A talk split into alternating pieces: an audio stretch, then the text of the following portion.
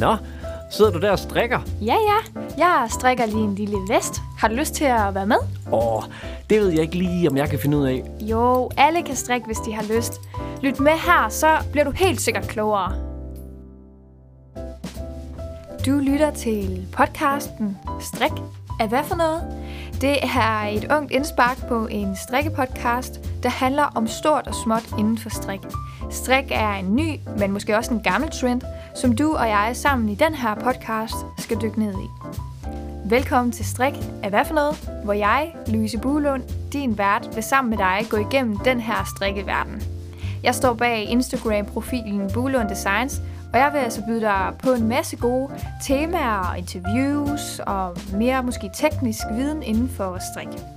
Podcasten den retter sig mod alle, der elsker at strikke, nybegyndere som øvede, og her stiller jeg altså spørgsmålstegn ved alt inden for strik, i form af, af hvad for noget. Både ved de mest åbenlyse, men også mere komplicerede begreber inden for strik. Altså simpelthen alt. I dag er det 11. afsnit, og det skal i dag handle lidt om certificeringer, verdensmål, gennemsigtighed, en masse spændende ting, der ligger omkring ja, bæredygtighed, men også altså fiber og garn og produkter og sådan lidt mere objektivt end i dybden, hvad vi plejer. Sidste gang så snakkede jeg med Sofie Lykke. Det er et halvt år tilbage, hvor at jeg i sommerferien snakkede med hende omkring, hvordan strik det kan bruges som terapi, og hvordan strik kan have en helt anden betydning, end hvad det lige har for mig. Og det er jo faktisk rigtig lang tid siden. Podcasten har fået taget en uventet pause, der hed for mig bachelorskrivning, men det hed også for mig, at jeg har flyttet podcaststudiet fra lidt uden for Kolding her til IKAST, og det er også der, hvor jeg sidder i dag. Og i dag har jeg lavet et podcaststudie, hvor jeg har min søde veninde til at sidde her i dag sammen med mig. Og det er bare rigtig spændende. Hvis du har lyst til at komme og besøge mig her i studiet, så sig endelig til og skriv til mig. Og jeg tror lige, at jeg bliver nødt til at beskrive mit podcaststudie for jer, fordi at jeg har nemlig lavet et lille værelse, hvor jeg har taget seks forskellige farver, en farve per skab og to farver på, i sådan nogle firkanter på væggene. Og det er så frisk. Jeg elsker det, og det er fyldt med inspiration, og jeg har fået en opslagstavle op og lidt forskellige inspirationer til, når man er herinde og skal designe lidt og være kreativ. Så nu skal jeg bare give den hele armen på det kreative og på podcasten og meget mere. Så jeg glæder mig så meget til nu at have fri, når jeg kommer hjem og virkelig bare slappe af.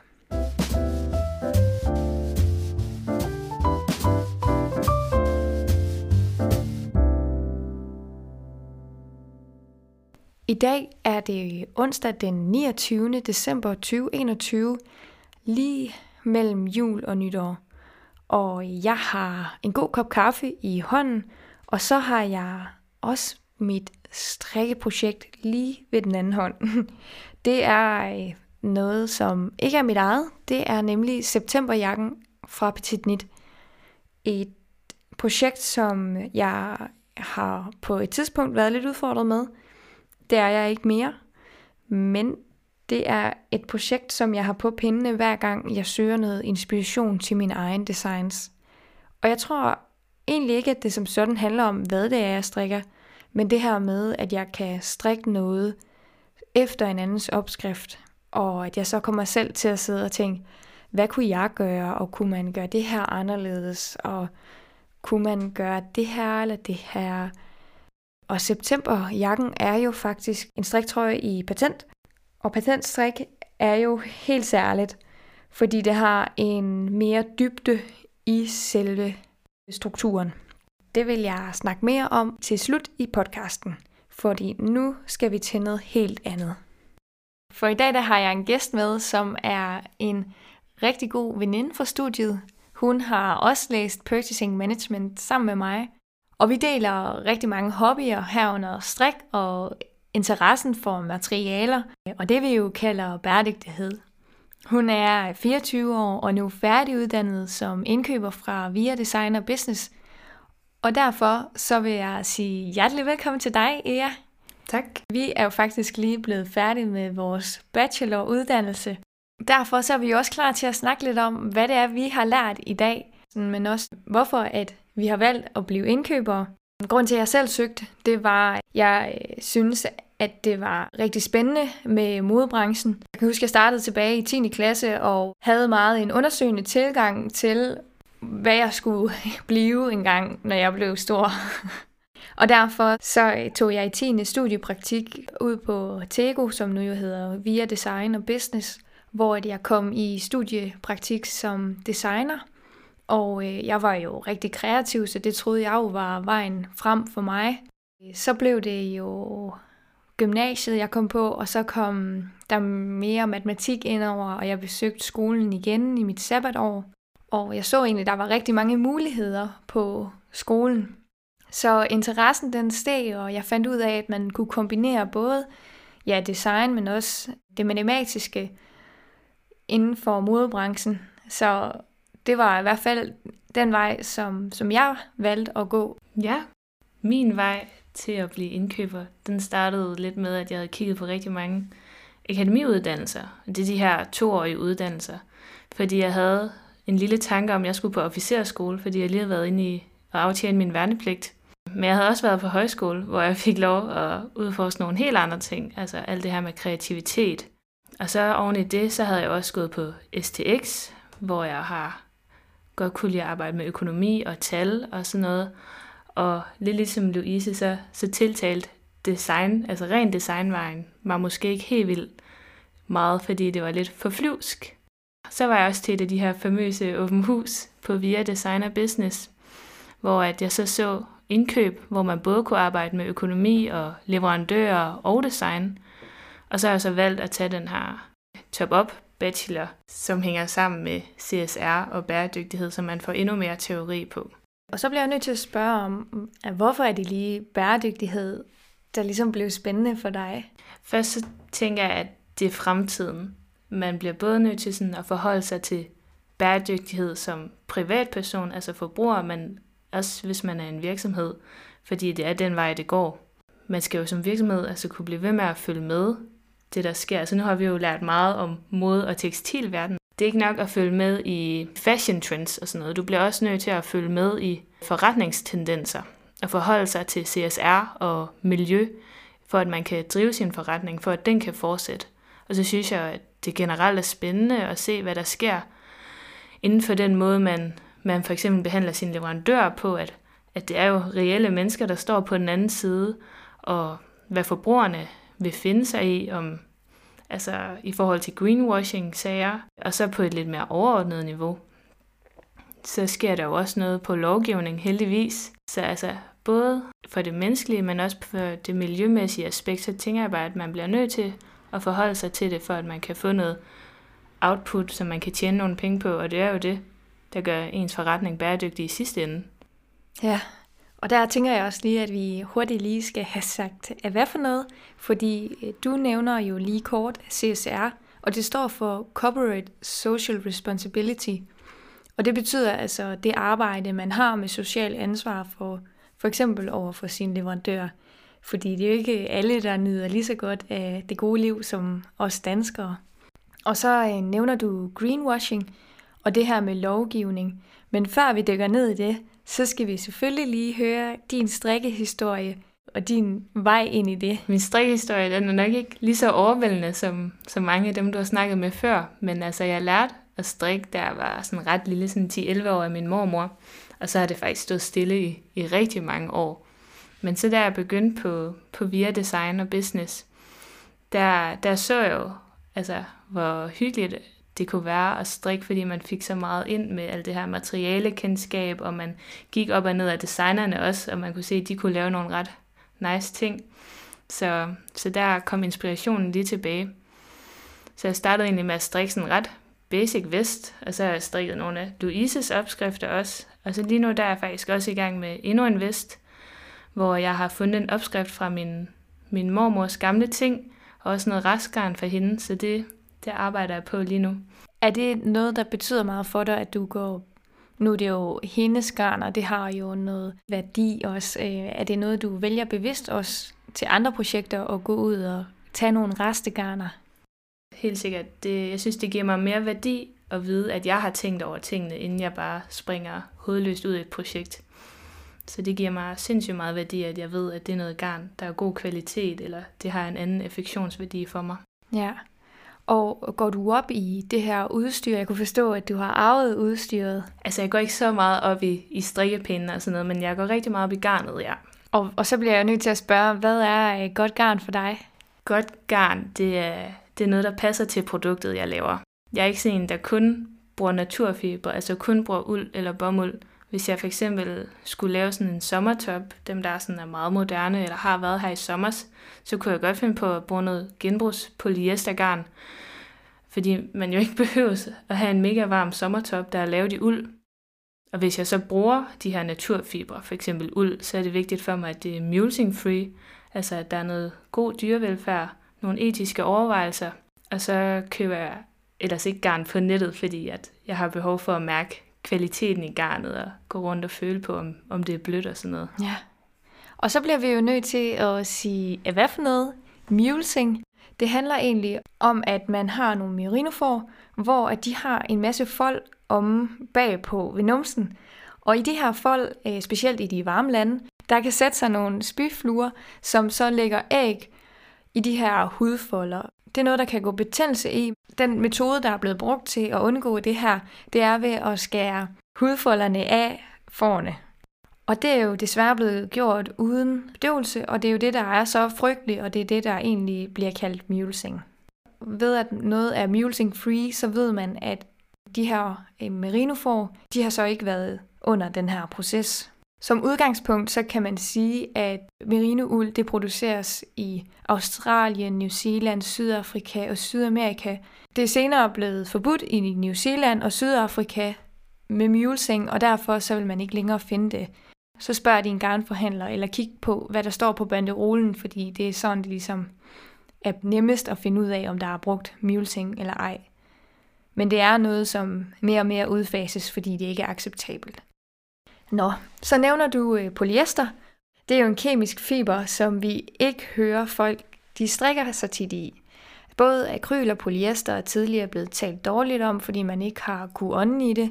Hypotesen er jo egentlig god nok, fordi hvis man tog en plastikpose på, så kan man jo heller ikke ånde igennem en plastikpose, fordi det er jo også kemisk fremstillet. Derfor så kan man, hvis man sætter det på spidsen, jo også godt forestille sig, at man har svært ved at ånde i akryl eller polyester.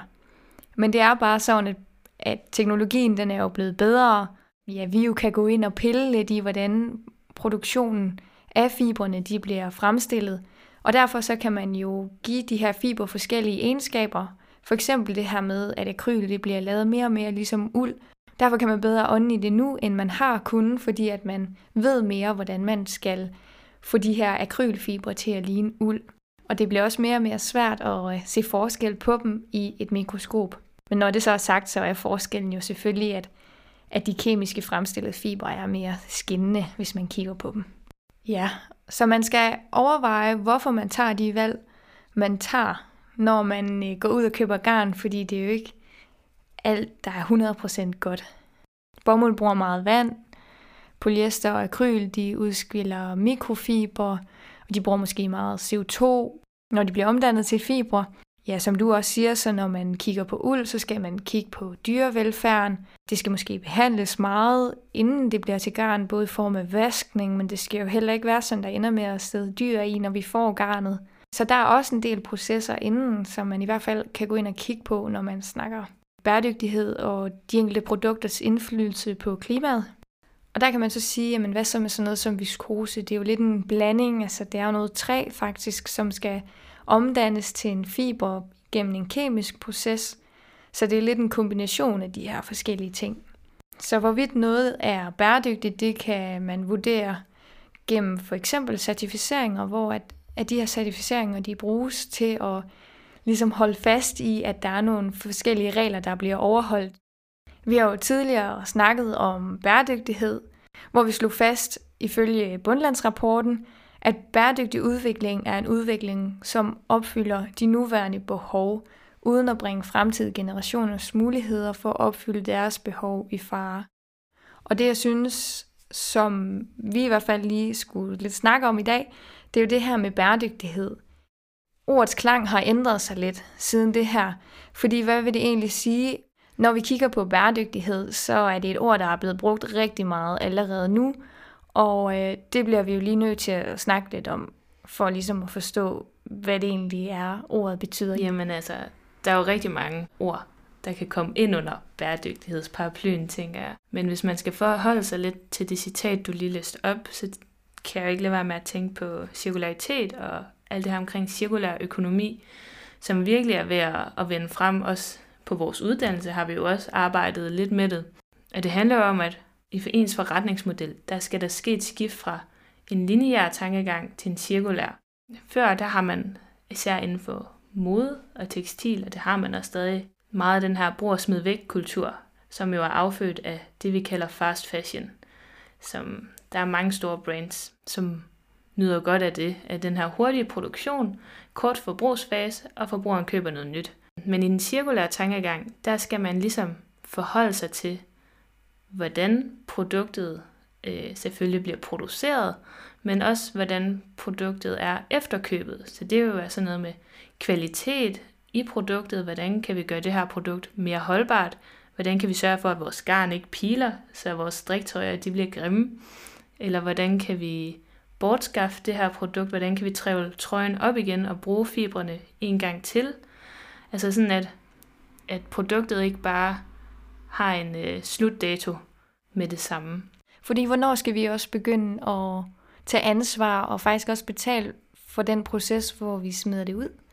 Hvem sørger for, at det bliver genbrugt, når det havner i skraldespanden?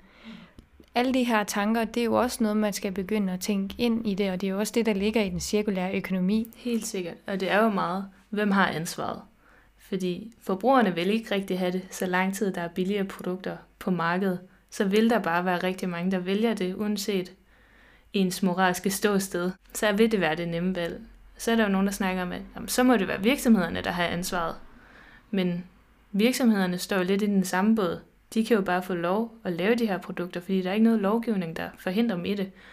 Og de bliver ved med at sælge. Så hvorfor skulle de ikke få den profit, de kan? Så er der jo regeringsniveau, hvor at, altså, så kommer man virkelig op, og det bliver lidt metaagtigt, men det er jo så heldigvis det, EU prøver at lave lidt om på nu. Og så er det jo også det her med, at når man går ind og kigger på cirkulær økonomi og cirkularitet i det hele taget, så er det jo også, at vi går ind og også forestiller os, hvis noget skal være 100% bæredygtigt, så skal det også være sådan, at CO2'en den går i nul. Sådan at man producerer nogle produkter, der i princippet ikke har noget aftryk. Der er vi bare slet ikke endnu, og så derfor kan man ikke rigtigt sige, at nogle produkter er bæredygtige. Især ikke, når de så ikke har en lang forbrugsfase. Fordi der er jo faktisk nogle certificeringer, der forholder sig til alt det her med vandforbrug og økologiske marker og sådan noget, men der er ikke rigtig nogen, der forholder sig til stadiet, efter forbrugeren har købt det i butikken.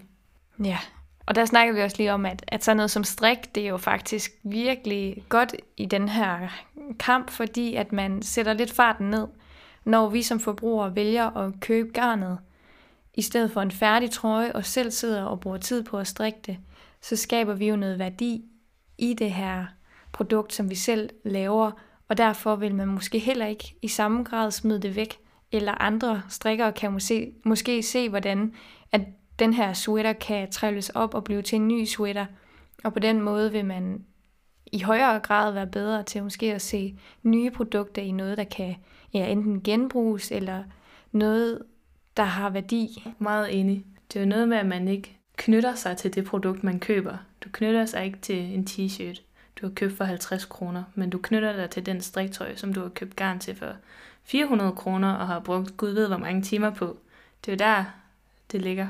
Ja, og så er det også det her lavpraktisk, at i dag, altså i modebranchen, det er jo fast fashion. Vi arbejder med 6-8 kollektioner. De skal bare spyttes ud, og vi skal bare have nyt, nyt, nyt. Hvor når vi strikker, så har vi en eller anden sweater, vi har forelsket at i. Der er nogen, der har lavet en opskrift, og den kan man bruge øh, en til tre måneder på at strikke. Og derfor så bliver der heller ikke produceret så mange nye strikkeopskrifter. Jo, der er selvfølgelig kommet mange nye designere på markedet, hvis man kan sige, at det er med til at skubbe flere opskrifter ud, men der vil stadigvæk være den tid, det tager at strikke en sweater, som ikke er fast fashion, men mere slow fashion. Meget slow fashion. Meget mere værdiskabende. Også når du så selv bruger din sweater. Du er jo meget gladere, når du har den sweater på, end når du har den på til 100 kroner. Ja, helt sikkert.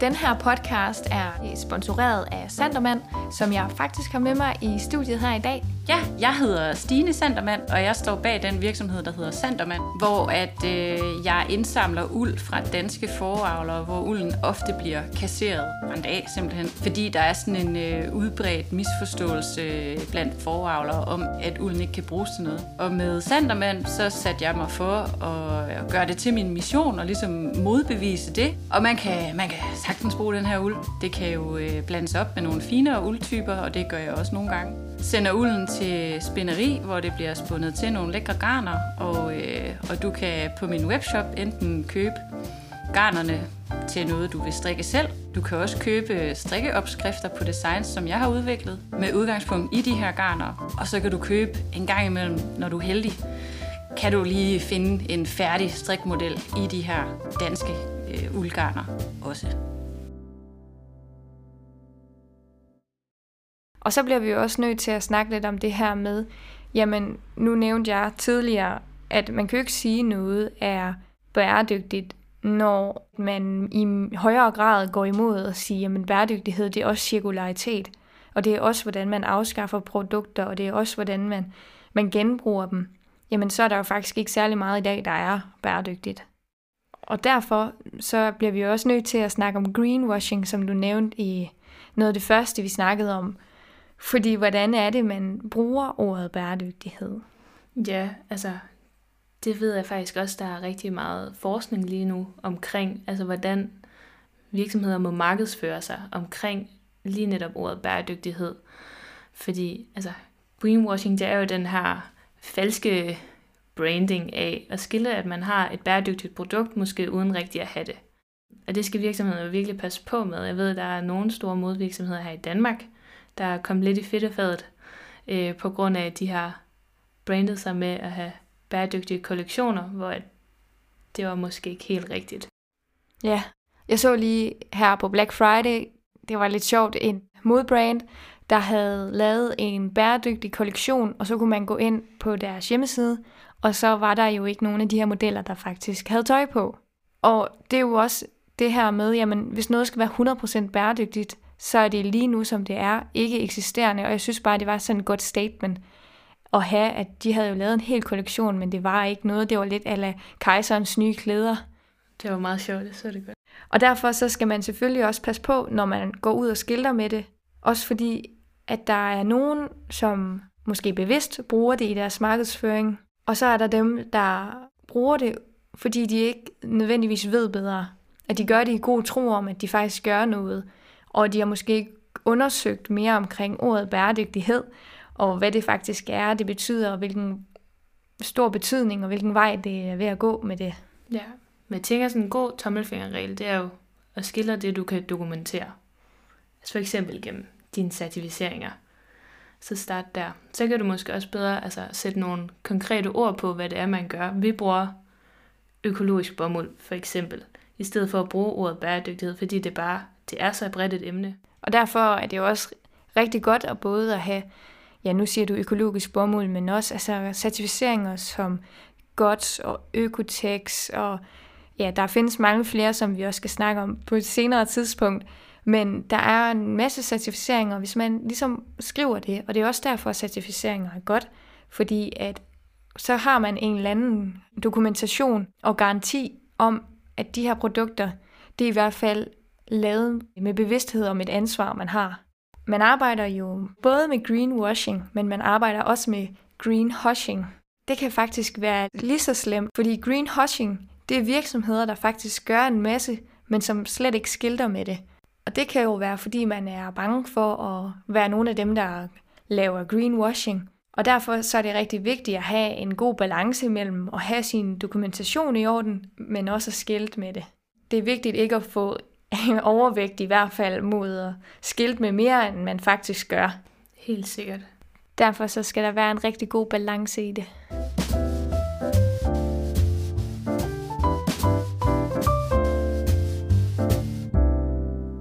Velkommen tilbage. Vi har lige holdt en lille pause, og det har vi, fordi at vi jo sidder her i podcaststudiet og fået hentet lidt julegodter. Vi glæder os meget til at fortsætte, hvor vi slap. Det skal vi jo ved at lige tage fat i det her med bæredygtighed og alt det her med ansvar, som jo egentlig er udformet i det, vi kender som de 17 verdensmål.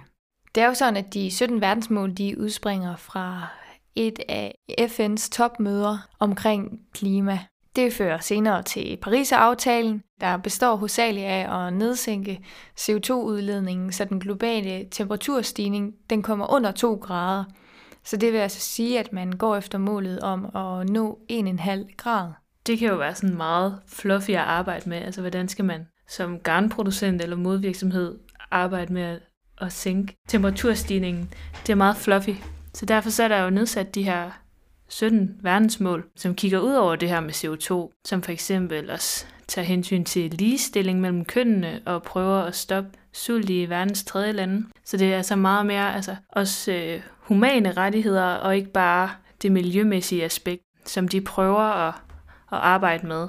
Og så er det jo gjort for FN-landene, så der er også meget med partnerskaben og forhandling omkring de her mål, at det skal inkorporeres, når man arbejder med det. Og under de her 17 verdensmål, der er der 169 delmål, som virksomhederne kan vælge at arbejde konkret med, hvor der virkelig er nogle gode pointers og guidelines til.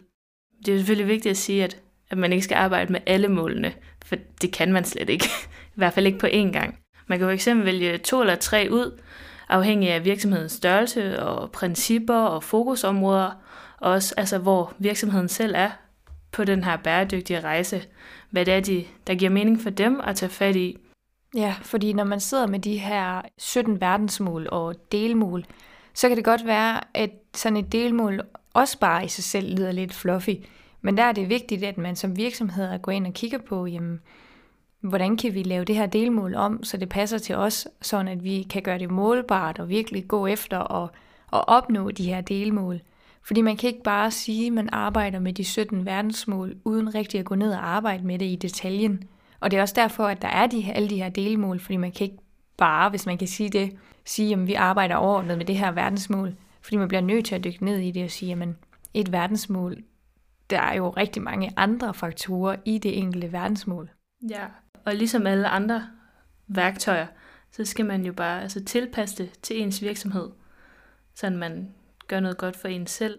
Du kan ikke bare copy-paste fra andre virksomheder, som du har set, og de affaldssorterer på den her måde. Det er ikke sikkert, at det er den rigtige løsning for din virksomhed, og det ikke er der, du skal starte. Så man skal virkelig lige gå ind og analysere sig selv egentlig, hvad ens kompetencer og styrker og svagheder er. Når man går ind og arbejder med de 17 verdensmål, så er det jo faktisk et fælles værktøj, som alle FN-medlemmer kan bruge. Og det vil også sige, at Tyskland for eksempel godt ved, når man snakker om nummer 8 af de 17 verdensmål, jamen så snakker man specifikt om, hvad det er, det omhandler, uanset hvor man kommer fra. Så på den måde, så har man lige pludselig et fælles sprog, som, som også gør det nemmere at arbejde hen mod nogle fælles mål, som jo egentlig overordnet er at på en eller anden måde komme ind og, og sænke den her CO2. Ja, i grove træk, der handler det om at være bevidst om den verden, man, man agerer i, og man arbejder i, altså især hvis man har produktion, og man arbejder med leverandører men på den anden side af kloden, at det handler om mennesker, miljø og, og økonomi. Altså Louise og jeg, vi har i hvert fald også hørt om det her som den tredobbelte bundlinje, at hvis man ligesom arbejder med mennesker, miljø og økonomi, så er man ret godt dækket ind i sin forretning. Og så kan man godt argumentere for, at man er startet på den bæredygtige rejse. Altså når man arbejder med det her, så er det jo altså især vigtigt, at man ikke altså silofixeret. Altså man skal arbejde tværfunktionelt og være bevidst om, at både internt i virksomheden, at det påvirker hinanden, og at det hænger sammen. Lidt tilbage til det der med den cirkulære tænkning, at man ikke kan gøre noget lineært, men man skal se det hele i den her holistiske sammenhæng, både eksternt og internt og i forhold til produkter. Og alt det her samarbejde, både internt i virksomheden og eksternt med forbrugere og leverandører, det er jo med til at skabe mere gennemsigtighed, som, som jo også er et begreb under bæredygtighedsparaplyen, som også kan rumme flere aspekter, både i forhold til produkter, men også altså, hvordan produkterne produceres og produkternes forbrugsfase, altså ude ved, ude forbrugerne. Ja, og det er jo også gennemsigtighed, der også er med til, at vi kan gå ind og kigge på, mm, hvad er det for noget CO2-aftryk, hvert produkt for eksempel har, eller hver virksomhed har. Og jo mere gennemsigtighed der kommer, jo mere forlanger vi som forbrugere også til virksomhederne, om at jamen, vi vil gerne vide et CO2-aftryk per trøje, og vi vil gerne vide for eksempel, hvordan arbejdernes vilkår har været, dem der har produceret trøjen, leverandørernes forhold er det jo. Og på den måde kan det hele vejen rundt være, at vi kommer til at stille højere krav i forhold til, hvad det er, vi forventer for virksomhederne. Og gennemsigtighed er jo, ja også som du siger, et led i de 17 verdensmål om netop at understøtte og dokumentere, at der sker faktisk noget lige her. Og også at være med til at sætte krav, altså de enkelte virksomheder til hinanden, for at forbedre og give en positiv udvikling inden for de her forskellige områder. Og så skal man jo som forbruger forholde sig til, hvad er det for nogle informationer, man kan rumme, og, og hvad er det, man kan sætte sig ind i i forhold til alle de her parametre, der er. Der er jo tonsvis af certificeringer, og der er jo alt mulig viden inden for CO2-aftryk, hvordan vil man genbruge produkter, og hvad er det, man gerne vil vælge at gå op i øh, som udgangspunkt og som start, fordi det er svært at bare kigge ind i, ja nu kalder vi det jo bæredygtighed, og så sige, at jeg vil bare gerne gøre det ordentligt på det hele, fordi man kan ikke bare starte og gøre det hele, og det er jo egentlig også det, der er konceptet med de 17 verdensmål. Man bliver nødt til at vælge, fordi hvis der er nogen, der gør det hele, så gør de det jo nok ikke ordentligt på alle områder. Nej, så man skal være bevidst om, hvad der er vigtigt for en, for at man ikke overrumpler sig selv ja. og sine mål og så få gjort en hel masse halvhjertet. Jeg går for eksempel meget op i, hvilke certificeringer der er på produkterne, men jeg går mindre op i, hvad det er for nogle certificeringer og mærker, jeg finder nede i fødevarebutikkerne. Og det her med, at det kan være rigtig uoverskueligt som forbruger at vide, hvor det lige er, man skal starte. Det er jo også derfor, at man i EU har nogle lovgivninger som REACH og andre øh, parametre, hvor man ligesom har en eller anden standard for, hvad minimumskravene kan være inden for for eksempel kemikalieforbrug eller børnearbejde eller andre forskellige ting. Og REACH må vi hellere lige sige er hvad for noget. Fordi REACH, som jeg siger det, er E-A-C-H, er EU's kemikalielovgivning. Det står for registrering, vurdering, godkendelse af kemikalier og begrænsningerne for kemikalierne. Og det er jo sådan en lovgivning, der gør, at når der er en eller anden minimumsfaktor for, hvad der må være af kemikalier i vores produkter, og det gælder altså alle produkter, det gælder ikke kun tekstil, så ved man, at når man for eksempel har med nogle forskellige kemikalier at gøre, det kan være nogle kemikalier, der giver kraft, det kan være nogle kemikalier, der gør, at man ikke kan få børn, og på den måde er der nogle virkelig, virkelig skadelige kemikalier, som vi jo ikke ønsker i vores møbler eller tøj eller ja, legetøj, eller hvad det kan være af forskellige produkter, og derfor er det rigtig, rigtig vigtigt, at man i EU har taget de her beslutninger om, at det vil man simpelthen ikke have i EU. Og derfor så skal alle virksomheder jo overholde det her, den her lovgivning. Og derfor kan man også sådan med god ro gå ud og købe mange gode produkter inden for EU. Men det skal man jo selvfølgelig være opmærksom på, når man tager til Kina. Det gør man så ikke lige nu. Men eller andre steder uden for EU, hvor man finder rigtig gode, billige produkter, så synes jeg lige, man skal huske, at det kan godt være, at de ikke har de samme standarder, som vi har i EU. Ja, det er jo ret tankevækkende, altså. Når man har været på ferie eller tur til Asien eller sådan noget, så har man altid købt et eller andet billigt med hjem, men der er jo bare ingen regler for det, på samme måde som vi har her i EU. Så det skal man virkelig lige tænke over, hvad man putter på sin krop og sådan noget. Ja, og bare fordi der står Made in China på dine produkter, så betyder det ikke, at, at de ikke overholder de krav, vi har i EU, fordi alt, der købes fra Kina eller fra andre steder rundt om EU ind i EU skal overholde de her krav. Og det er jo derfor, at det er så godt, når man, når man kender, hvem det er, der sælger produkterne, og hvor de kommer fra. Og det er jo her, hele gennemsigtigheden igen kommer ind. Det betyder ikke, at det altid er dårlige produkter, man får fra Kina eller andre steder, der er uden for EU. Det betyder bare, at man skal være opmærksom på, at de nødvendigvis ikke overholder de samme krav, som vi har her i EU. Og det er også derfor, vi har certificeringer til netop at gå ind og spore, hvor nogle af vores produkter kommer fra, og til at, at hæve de her standarder, fordi EU's kemikalielovgivning er jo de mindste krav, som vi kan have lige nu, og derfra så øh, er alle certificeringerne og alt, hvad vi bygger ovenpå, det er jo bare ekstra krav, som er frivillige krav, som de enkelte virksomheder vælger at putte på deres produkter, for ligesom at komme de her forbedringer og andre tiltag på andre områder, end hvad man i forvejen har fælles i EU. REACH-lovgivning, det er noget, du skal. Dermed så er det jo ens for alle, altså for markedsdynamikken inden for EU. Men lige snart du putter certificeringen på, det er jo mega dyrt. Det er jo derfor, at det ikke bare er noget, alle gør. At du skal have en tredjeparts auditering til det, så det er jo ikke bare noget, du selv lige kan gå hjem og fikse ned, ned ved din leverandør i Kina.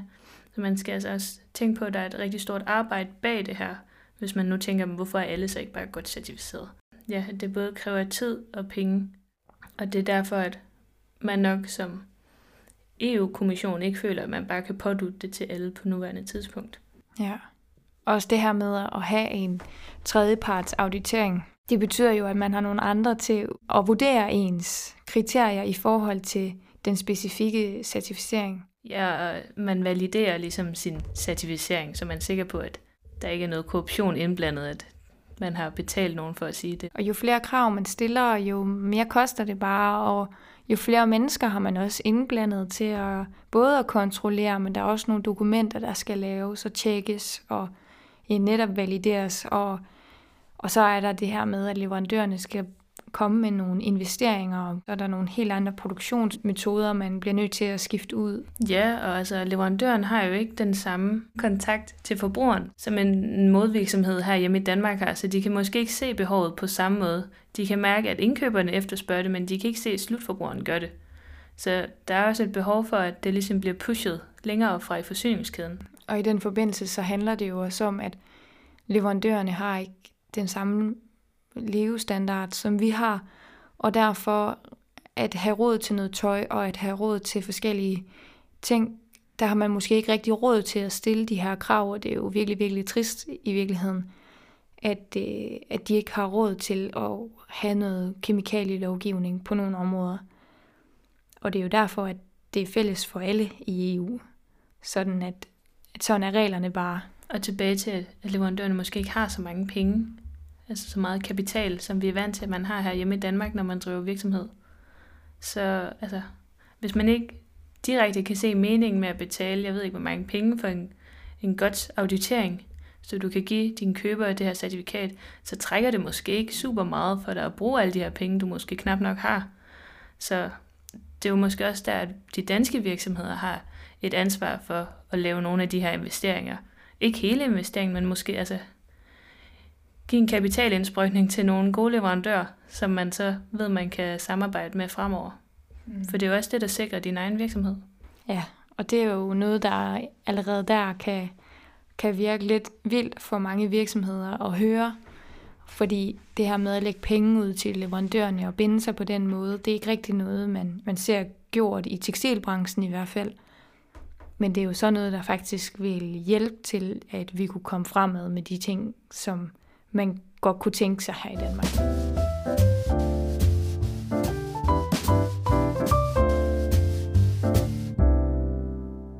Så er vi kommet til dagens fun fact eller fordomme.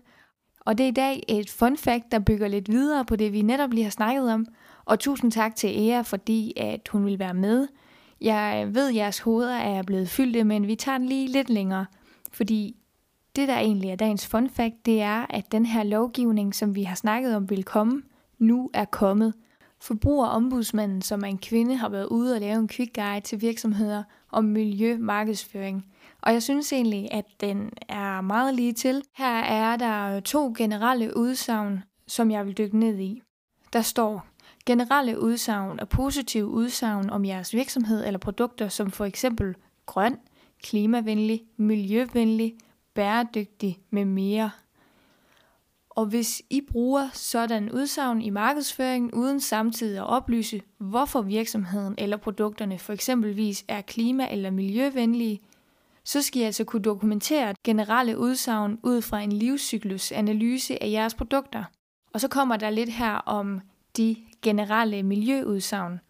Det kan for eksempel være miljøvenlig, miljørigtig, grøn, klimavenlig eller klimarejse. Denne type udsagn er oplysninger om faktiske forhold og rigtigheden af udsagnene skal derfor kunne dokumenteres ifølge markedsføringsloven paragraf 13. Fritstående generelle udsagn vil blive omfattet af forbrugerne som udtryk for, at produktet ikke er negativ indvirkning på miljøet eller klimaet. Da alt produktion påvirker miljøet eller klimaet, er det derfor som udgangspunkt vildledende at bruge denne type udsagn i markedsføringen. Bruger i denne type udsagn stiller det strenge krav til dokumentationen for, at markedsføringen overholder markedsføringsloven. Puha, altså der er nogle ting her, som egentlig kan være lidt snørklet, og der er nogle ting, som bygger oven på noget i forvejen. Men det, man skal tage med herfra, det er, at man altså ikke kan kalde noget grøn, klimavenlig, miljøvenlig, bæredygtig, øh, miljørigtig, eller bruge ordet klimarejse, uden at man har dokumentation for det. Og det er jo netop det, Ea og jeg lige har snakket om. Jamen, den her dokumentation, det sker jo ofte igennem certificeringer. Eller det, som de nævner her, en livscyklusanalyse. Hvis du gerne vil læse den her quick guide, så har jeg lagt den i min show notes, og der vil jeg altså komme til at lægge øh, flere forskellige links og relevante ting og sager fra de enkelte podcast, og jeg vil også se, om jeg kan få de gamle med og opdateret på det. Men tilbage til det her med en LCA-analyse.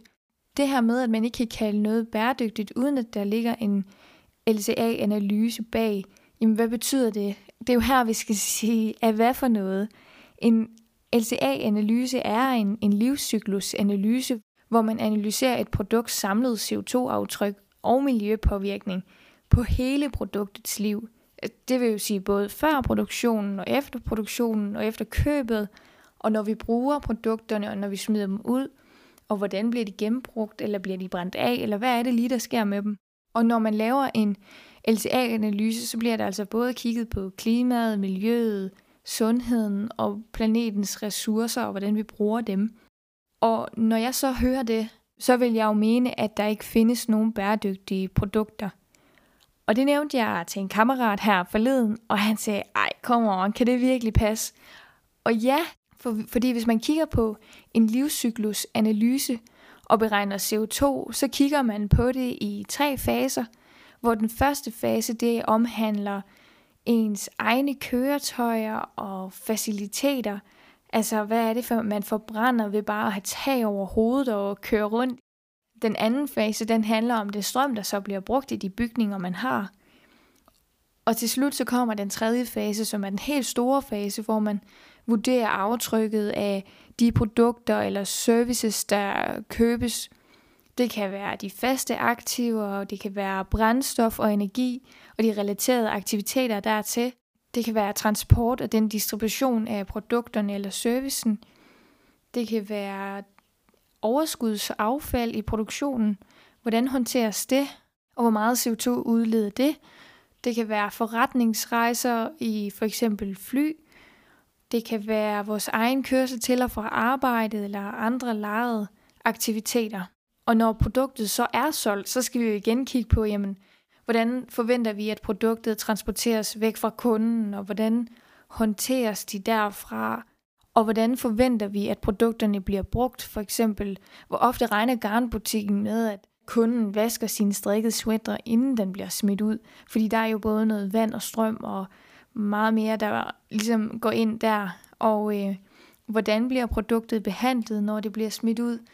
Og er der nogle lejede aktiviteter, som skal beregnes med, og er der andre markedsføringsplatforme, der skal med, eller andre investeringer, der skal lægges, når man begynder at kigge på den her afskaffningsdel.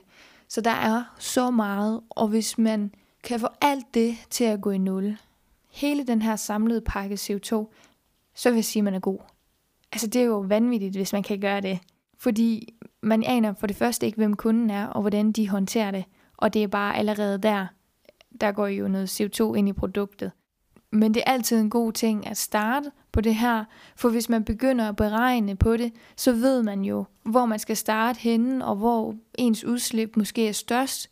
Og igen, ligesom de 17 verdensmål, så skal man ikke bide over det hele på én gang. Det er godt at starte et sted, og for eksempel kan det være, at man finder ud af, at det på sigt kan svare sig at skifte til LED-pærer i sine butikker, at det er der, der måske er størst behov for det lige til at starte med.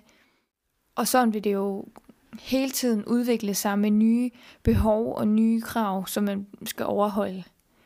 Men det, der egentlig nok i virkeligheden er dagens fun fact, udover at, øh, at den her lovgivning nu er kommet, det er, at der kræves meget mere dokumentation. Nu tager jeg meget af min viden fra mode- og tekstilbranchen, men det er det samme for garn.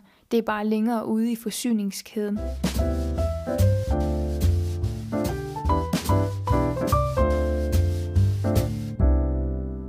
Det faglige hjørne, det skal handle om noget helt andet i dag. Fordi nu tror jeg, at vi har haft tunge sager nok med i dag. Det vi skal snakke om, det er noget, jeg faktisk har snakket om før, men det har en lidt anden vinkel. Vi skal snakke om strikkefastheder igen, men med udgangspunkt i designprocessen og det her med at være designer i forhold til dem, der strikker opskrifterne. Jeg har nemlig været i gang med at designe en masse forskellige ting. Jeg har øh, blandt andet designet for øh, Mayflower, og jeg har fået opstrikket nogle af mine sweatre, og jeg har designet lidt andre ting også. Og det, som jeg egentlig løber ind i, er ofte en diskussion om strikkefasthed, og jeg synes, det er en lidt sjov diskussion. Fordi tilbage, da jeg snakkede om det sidst, så er strikkefastheden et eller andet forhold mellem garnet og mellem den pind, man vælger. Strikke fasthed i sig selv, det betyder jo egentlig, hvor fast, altså hvor tæt er den garnprøve, eller en sweater, eller hvad det er, man har lavet, hvor tæt er den. Og det er jo faktisk en personlig sag, hvor tæt man synes noget skal være. Nogle af jer har set min perlevest. Den er rigtig tæt. Jeg kunne godt tænke mig, at den var som sådan et rigtig lækkert, tykt tæppe. Og derfor havde jeg valgt en tyndere pind i forhold til, hvad der stod på garnet. Som designer så har jeg selv taget øh, tre forskellige pinde til noget garn, og så har jeg altså strikket tre strikkefastheder, og så har jeg fundet ud af, jamen, hvad er det, jeg godt kunne tænke mig, udtrykket skulle være, og så har jeg skrevet det ind i min opskrift, hvad min strikkefasthed er. Og så mødte jeg kommentaren, jamen det er jo ikke det, der står på banderolen. Jeg strikker altid, som der står på banderolen. Af hvad for noget? Banderolen, det er jo den her label, der sidder rundt om garnet, og på den banderole, der står der, hvad garnproducenten regner strikkefastheden til at være. Det kan være, at de anbefaler pind 4 til 5 til den strikkefasthed, der står på garnet. Problemet er bare, at der findes jo rigtig mange forskellige leverandører, og det jeg har mødt, det er, at pind 7, den kan have rigtig mange strikkefastheder. Så kan det være, at der for eksempel er noget, hvor at det er sådan noget meget fluffy garn, og det fylder ret meget udtrykket, og det er egentlig ret let i forhold til et meget hårdt snoet garn, hvor den egentlig ikke fylder så meget, og derfor vil den måske komme ned på en mindre pind. Men det betyder ikke, at man ikke sagtens kan gå en pind ned eller op, og derfor tror jeg også, at man som strikker skal passe på med at binde sig for meget til banderole strikkefasthederne. Og så får jeg jo så spørgsmålet, jamen Lyse, hvordan kan jeg så finde nogle garne alternativer, hvis jeg ikke rigtig kan regne med det, der står på banderolen? Man kan sagtens regne med banderolen, men man skal bare være opmærksom på, jamen hvad er det for en strikkefasthed, der forventes, og hvad er det, der mærkes lækkert i forhold til, hvad det er, der står i opskriften. Det er bare sådan, at der er noget, der hedder kunstnerisk frihed – og hvis man har lavet en opskrift som designer, og har bestemt en eller anden type strikkefasthed, så er det nok også den, man skal gå efter i opskriften. Og hvis man er i tvivl, så kan man jo altid spørge designeren. Men det her, det er selvfølgelig set fra, fra min vinkel omkring strikkefastheder. Noget af det, som jeg også har mødt her med strikkefastheder, det er, at der er nogen, der siger, jamen Lyse, nu har du sagt, at strikkefastheden den skal være 12 gange 18, men det får jeg ikke. Jeg får de 12 masker, og det er så ikke lige meget, at jeg får 12 gange 16. Men det er det altså ikke, fordi hvis du kun har 16 rækker, så mangler du altså noget længde på et eller andet tidspunkt, og så vil man få en kortere sweater. Og det er igen nogle af de her rutinerede strikker, der siger, ah, pyt med det. Det er lige meget med de rækker, men det er det altså ikke. Det kan godt være, at hvis man bare har købt en opskrift, og man selv kan freestyle, så kan man jo gøre lige, hvad man vil. Men hvis man for eksempel er teststrikker eller opstrikker, så gør det en forskel. Og det er jo bare der, det er rigtig vigtigt. at huske, at det er altså designeren bag opskriften, der har bestemt, hvilken strikkefasthed det er. Og det gør designeren jo kun ud fra, hvordan hun selv strikker, eller han selv strikker. Det er jo fordi, at der er meget forskel på, hvordan vi strikker, om vi strikker stramt eller om vi strikker løst. Og det vil man specielt kunne se på de små pinde, hvor at jeg faktisk også har været ude for at skulle strikke på en 2,75 for at ramme den strikkefasthed, jeg godt kunne tænke mig. Men tilbage til det her med, at banderolen og opskrift strikkefastheden skal passe sammen. Det er der også lidt om. Når jeg for eksempel har lavet opskrifter til Mayflower, så skal strikkefastheden selvfølgelig passe med det garn, de har valgt, jeg skulle designe i, sådan at de stemmer overens. Men på de opskrifter, hvor jeg ikke gør det, der har jeg jo fuldstændig fri leg.